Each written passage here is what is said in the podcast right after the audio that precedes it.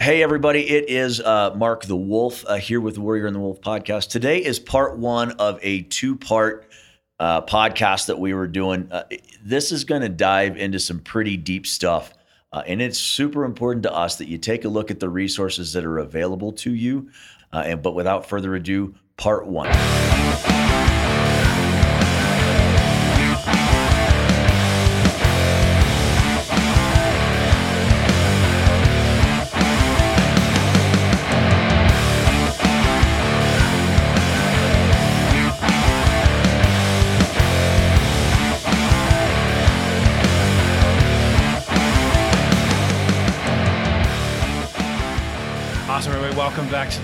And the Wolf, episode eight.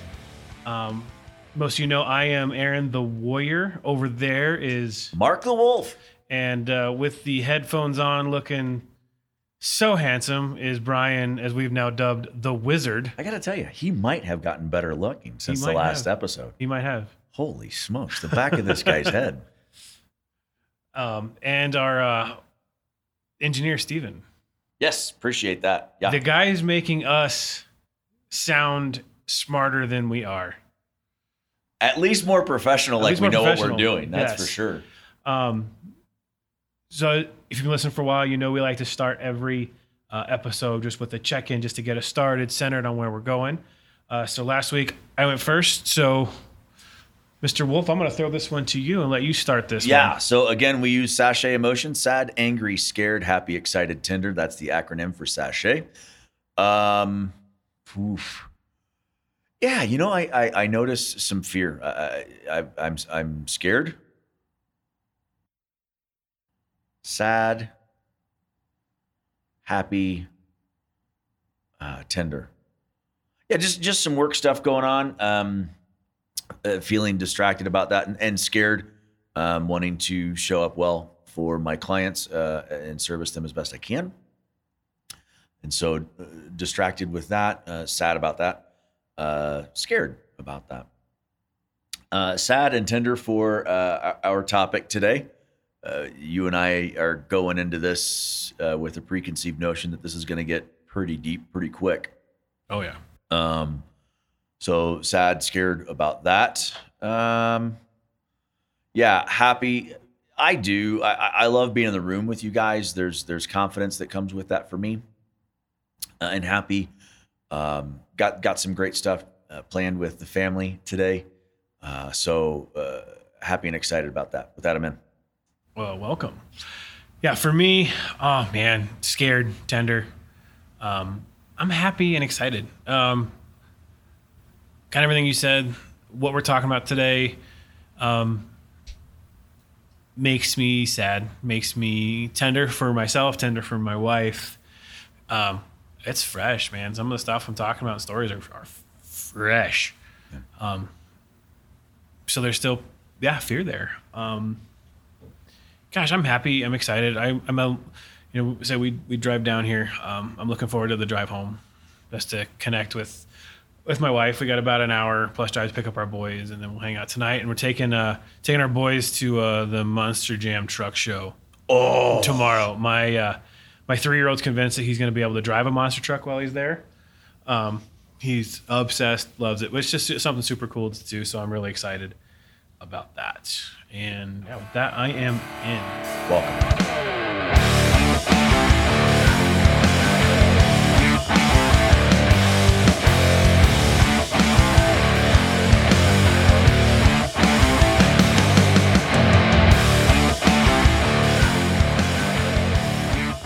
Can I ask a question to start us off? Yeah. Tell me why you wanted to do this topic. Oh, so many reasons. Um, I think the main one is it. It hits home really hard for me. It hits home.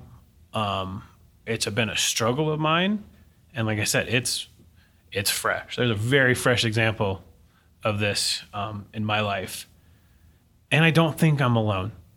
I know I'm not alone. I, I promise you, you're not alone. so I know I'm not alone in in this. I- and and I guess so. Two things. Number one, I'm always proud of you, but I'm exceedingly proud of you today.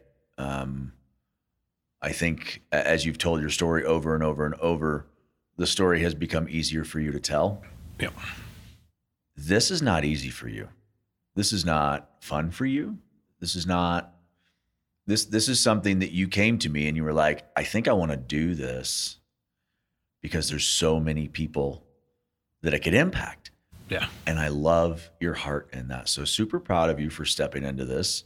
Um, and as a preface, as a preface, as we get into this, if you feel the need for professional help in any way, shape, or form, two things. Number one, please reach out. We're happy to give you any resources we possibly can. And number two, you're not alone. It's not a sign of weakness.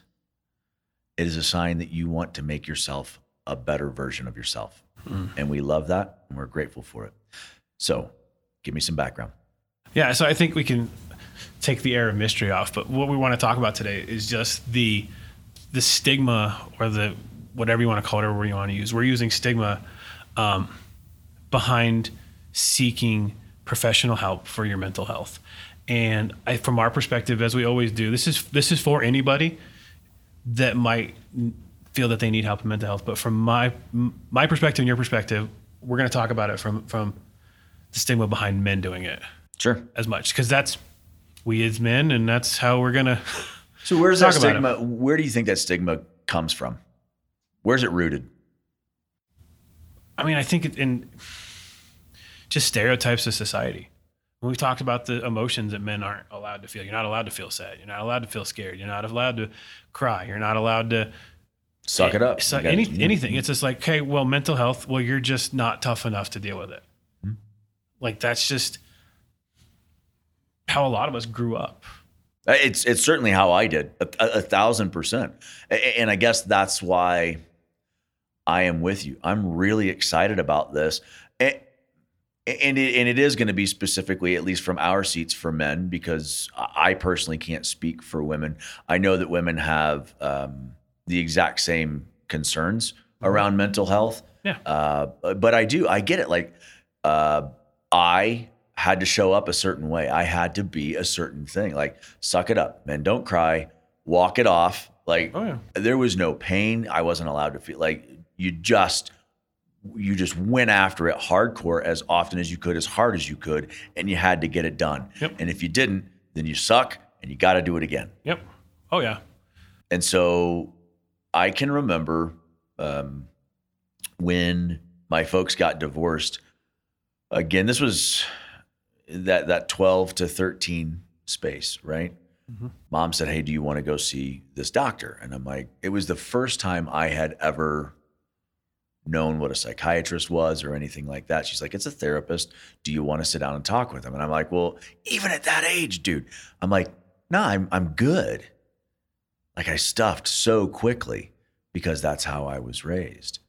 Uh, and I did. I went. And then after dad passed away, right, 2004, I was so reluctant to go and talk with a doctor about antidepressants to the point where, hey, I want this, I want this, I want this, I don't want this, and so on and so forth. And I was only on it two months tops because, look, suck it up you you you you got this. You can do it. You do it on your own. Yada yada yada. You call me this week. Yeah.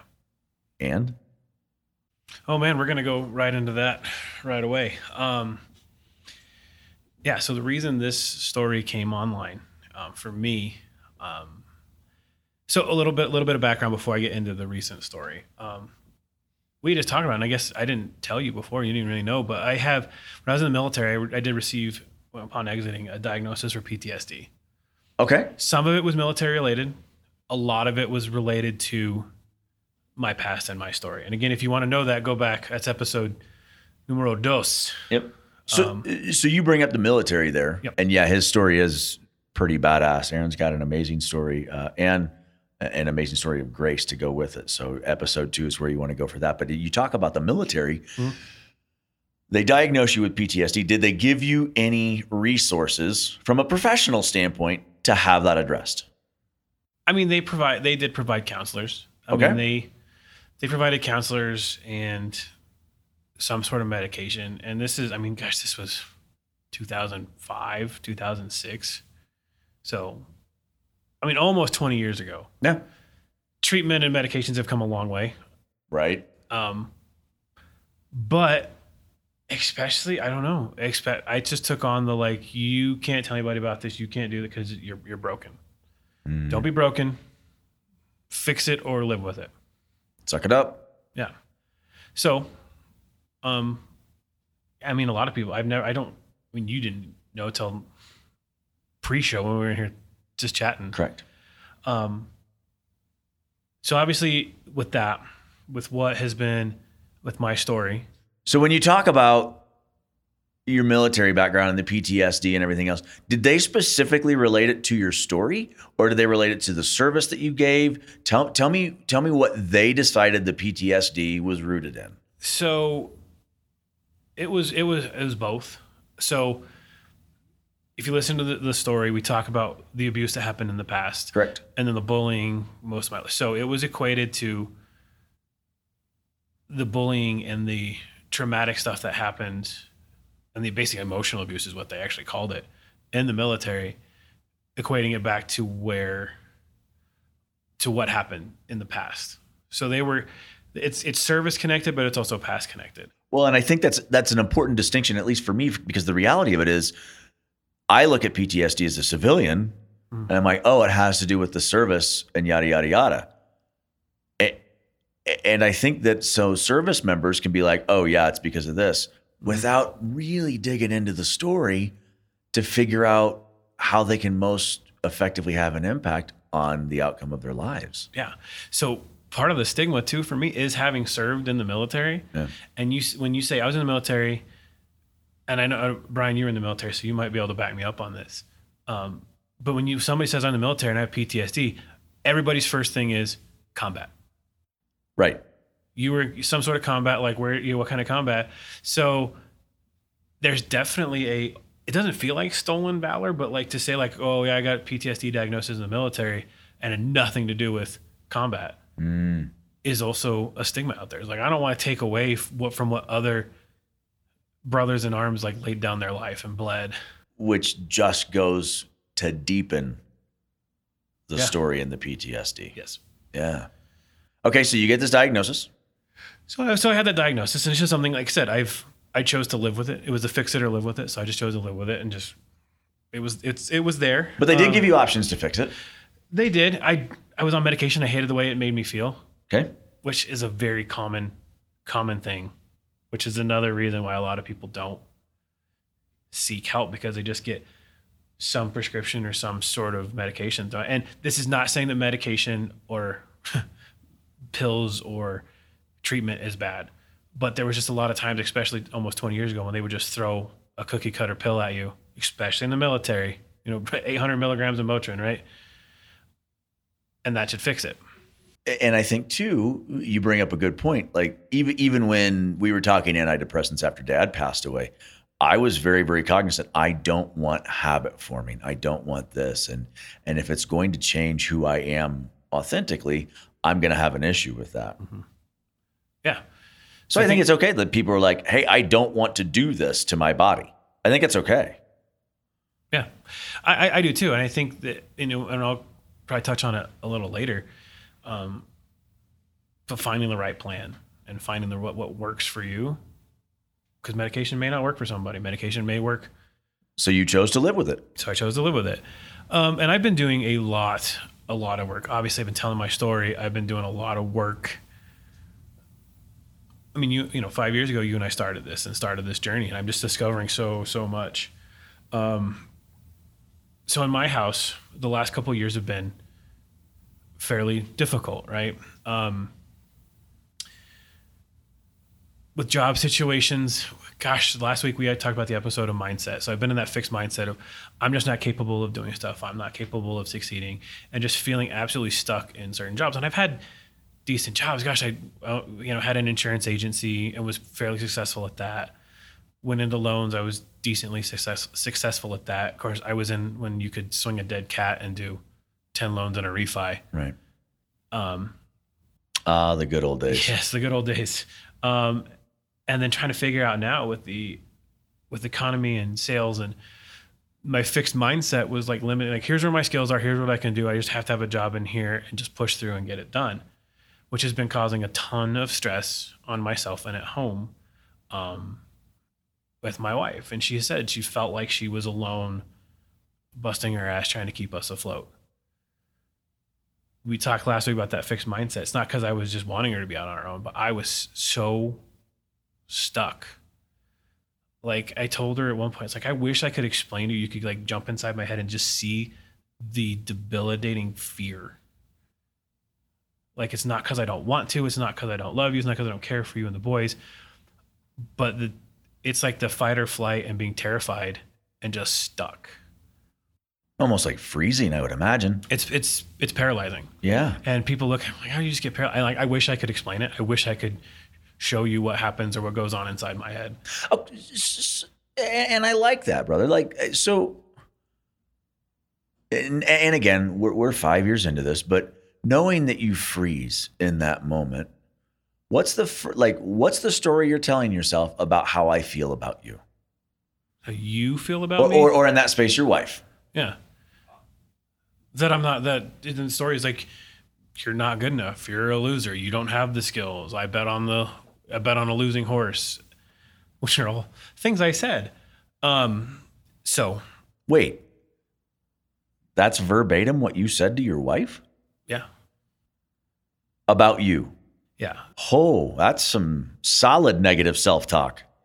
So, dude, what led up to it? So, you, we talked about in the, and it's no secret in the um, first couple episodes, you and I've been talking about me trying new job opportunities, trying to figure you know, figure stuff out, figure out where I'm at. Um, trying to figure out what I want to be when I grow up. And I had, you know, we had an opportunity come up of something that I applied for a long time ago. Well, not a long time. It feels like a long time ago. And um, just out of nowhere, resurfaced. Said, "Hey, are you interested?" It's like, yeah, this is like not a dream job, but pretty darn close. Love for, that for, for me. you. Love that for you. It's not an easy job by any stretch of the imagination. But I love what I love about it is how it will implement my skills, my ability, and where my heart is. Um. So instead of doing what like a nor- what okay, I'm gonna say normal. In my mind, what a normal person would have done and gone to their wife on a Monday morning. It's like, hey, I applied for this a while ago. I remember I told you about it. It's been a while, but they asked if I was still interested and would like to do an interview tomorrow. So I'm going to keep doing what I'm doing right now, but I'm going to go to the interview to see what might come of this if anything happens. So a normal person. Uh, what a normal conversation should have been like. So that's a that's a judgment. It is, and we're going to come back to it here in just a second because yeah. what did you present her with? So I walked. So my wife works a kind of a high stress job. I say high stress because she's the only one in it. She's a consultant, and she does has to do a lot of work with a lot of broken systems and puts that together. And yep. she's brilliant at it. It's why she does what she does. So, but Monday morning, and she's super stressed dealing with that, taxes, kids. Um, our um, oldest was homesick, so we have both kids at home. Me, I just come Monday morning like, hey, um, I got this other job interview that I'm going to go to tomorrow, and just chase after that and see what happens. Which. And how was that met? That was the straw. Okay. That because what led up? Because of everything that's been happening in the past and her feeling alone. So what I said in my mind was like, "Hey, I got this job, cool job opportunity. I'm going to go on the interview and I'm going to chase after that and see what happens. If anything comes of it, great. If not, what she heard is I'm quitting another job that I just started training and I'm going to go after something else and I don't know if we're going to be making any money. Um so, yeah. Let's pause for a 2nd mm-hmm a normal person would have said. So you're already going into it. And again, I realize that some of it's hindsight. I, I, I do. A normal person would have said. You chose to say. Yeah. And we talk about it all the time. How someone responds is about them. Yes. Right? But your story lends itself to I want to be seen, I want to be accepted, I want to be especially by your wife. Yeah. And immediately she hears something that you had no intention of her hearing. No. and I can't fault her for what she heard. Of course. Because um, we don't have any control over the reaction. No. So the reaction was was swift. Um yeah, there I mean, there was yelling, there was there was arguing. And without going into all the details and everything, she she said that she is at her breaking point and I can't do this to her and put her out out there by herself. Ugh, tell me how that landed for you. yeah, she she said I she said I she's like I need you to do so. You have to do something like the time like you can't just quit something else and leave us out here by ourselves. Mm. And that's when I guess my switch flipped and I was like I went into that scared little boy who wasn't seen and I was like well, you're just gonna have to face the fact that you bet on a loser and I'm a piece of shit and I don't amount to anything and you bet on a losing horse. Um, and I'm sure there's somebody out there better for you. You just need to, if you want to go find somebody else, go find somebody else that can take care of you. So you flat out made the offer. Bail on me. I'm I'm never going to change. Mhm. I'm not worth the time and the effort. And you can do better than me. Yeah. Man, does that play into your story? Yep. Dude. And so I think one thing that I want to point out right here is we talk a lot about the fact that owning our story is one thing, but realizing that we're going to continually have to walk into it. It's not like we flip this switch and we check this box and it's like, okay, now we don't have to deal with this anymore. Mhm. It's not like that. The reality of it is it's an ongoing work in progress. Yeah. Oh yeah. So you said all of that to her. I'm not worth the time and the effort. You bet on a loser. Go find somebody else. Care to share what, yeah, what else you said? Yeah. I, I, I wish, I wish so bad that I could have, it, it's bad enough leading up to that, but I, it did not stop there. Um, taking it a step further and even more of the negative stuff, I said, I said to her, if you, yeah, basically to help you find somebody else, like, I mean, I'll just go ahead and put a bullet in my head and make it easier. So, to clarify, your wife knows your story pretty well, Yeah, she does. and she knows that you have contemplated that, Yes. had a plan to do that. Yeah. How's that land? Not good. Not good at all. Um, it ramped things up. She told me, "How dare you? How self that's so selfish. You have two boys that need you, and to think that you doing that and being that selfish would fix things and ruin three people's lives is not okay." We, uh, we, you know, we we went our separate ways in the house. Um, came together later and talked, and she told me she's like that. To me, that is tantamount to emotional abuse. Mm-hmm. To weaponize threatening taking my own life, and she's not wrong. And mm-hmm. there is She's not. There is so much shame, even still, shame, and and just anger and tenderness in that.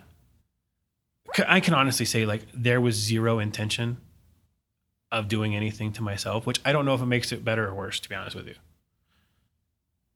I, I, I guess from my seat, Aaron, like I think it's of great inconsequence. Yeah. Which side of the fence it falls on, whether you were intentional or whether you weren't going to do anything about it. Saying it, I've I've talked with you since then, and just for Mhm. me, I I checked in around it before the show. Yeah. I I'm sad and I'm tender because it's like, well, what happens if I lose you? Yeah. So I understand where she's coming from. I I think I I can see where she's coming from for sure, and stating that that's emotional abuse. Yeah. And one of the things that hurt the most was she said that in that moment, I was not a safe person for her. Oh, dude, that Yeah. Which, that scares every fiber of my being and makes me sad Mhm. because the entire goal is for to us be, to be safe. Yeah. and here your wife tells you you're not a safe man Yeah. sucks. How's that land? It's a, it's a knife to the gut, man. It's, but I can't argue with her. So what's I can't the ne- say you're wrong. so, so you hear this Mhm. um, and, and i'm sure that the conversation is ongoing this this is still very very fresh even as we talk Yeah. and so there's more to it and there's more going on but what steps did you decide that you were going to take to change where you are So actually, on her suggestion, she has suggested this for quite a while. And again, the stigma. And she said, you need like professional help. She's like, you need to do something because what you've been doing has worked for some things, but there are still some things in you that you need professional help with. And, you know, we, you and I sit here and talk, and we offer advice on what we've been through and what we've gone through, and what we've seen in five years. Which that experience in working with a bunch of other men isn't nothing, but we're not professionals. not even close. So not even close. So something she said she's i said and i said look i get i'm not safe right now. And and i and i have to own that and i have to work my way back into trust and being safe. Thank god she showed me grace and gave me an opportunity to do that. And she gave me some stuff. And she said one of the things is you uh, she's like i want to see you actually go out and look and get try to get some help. That you're willing to go out and put this stigma behind you and get some get some help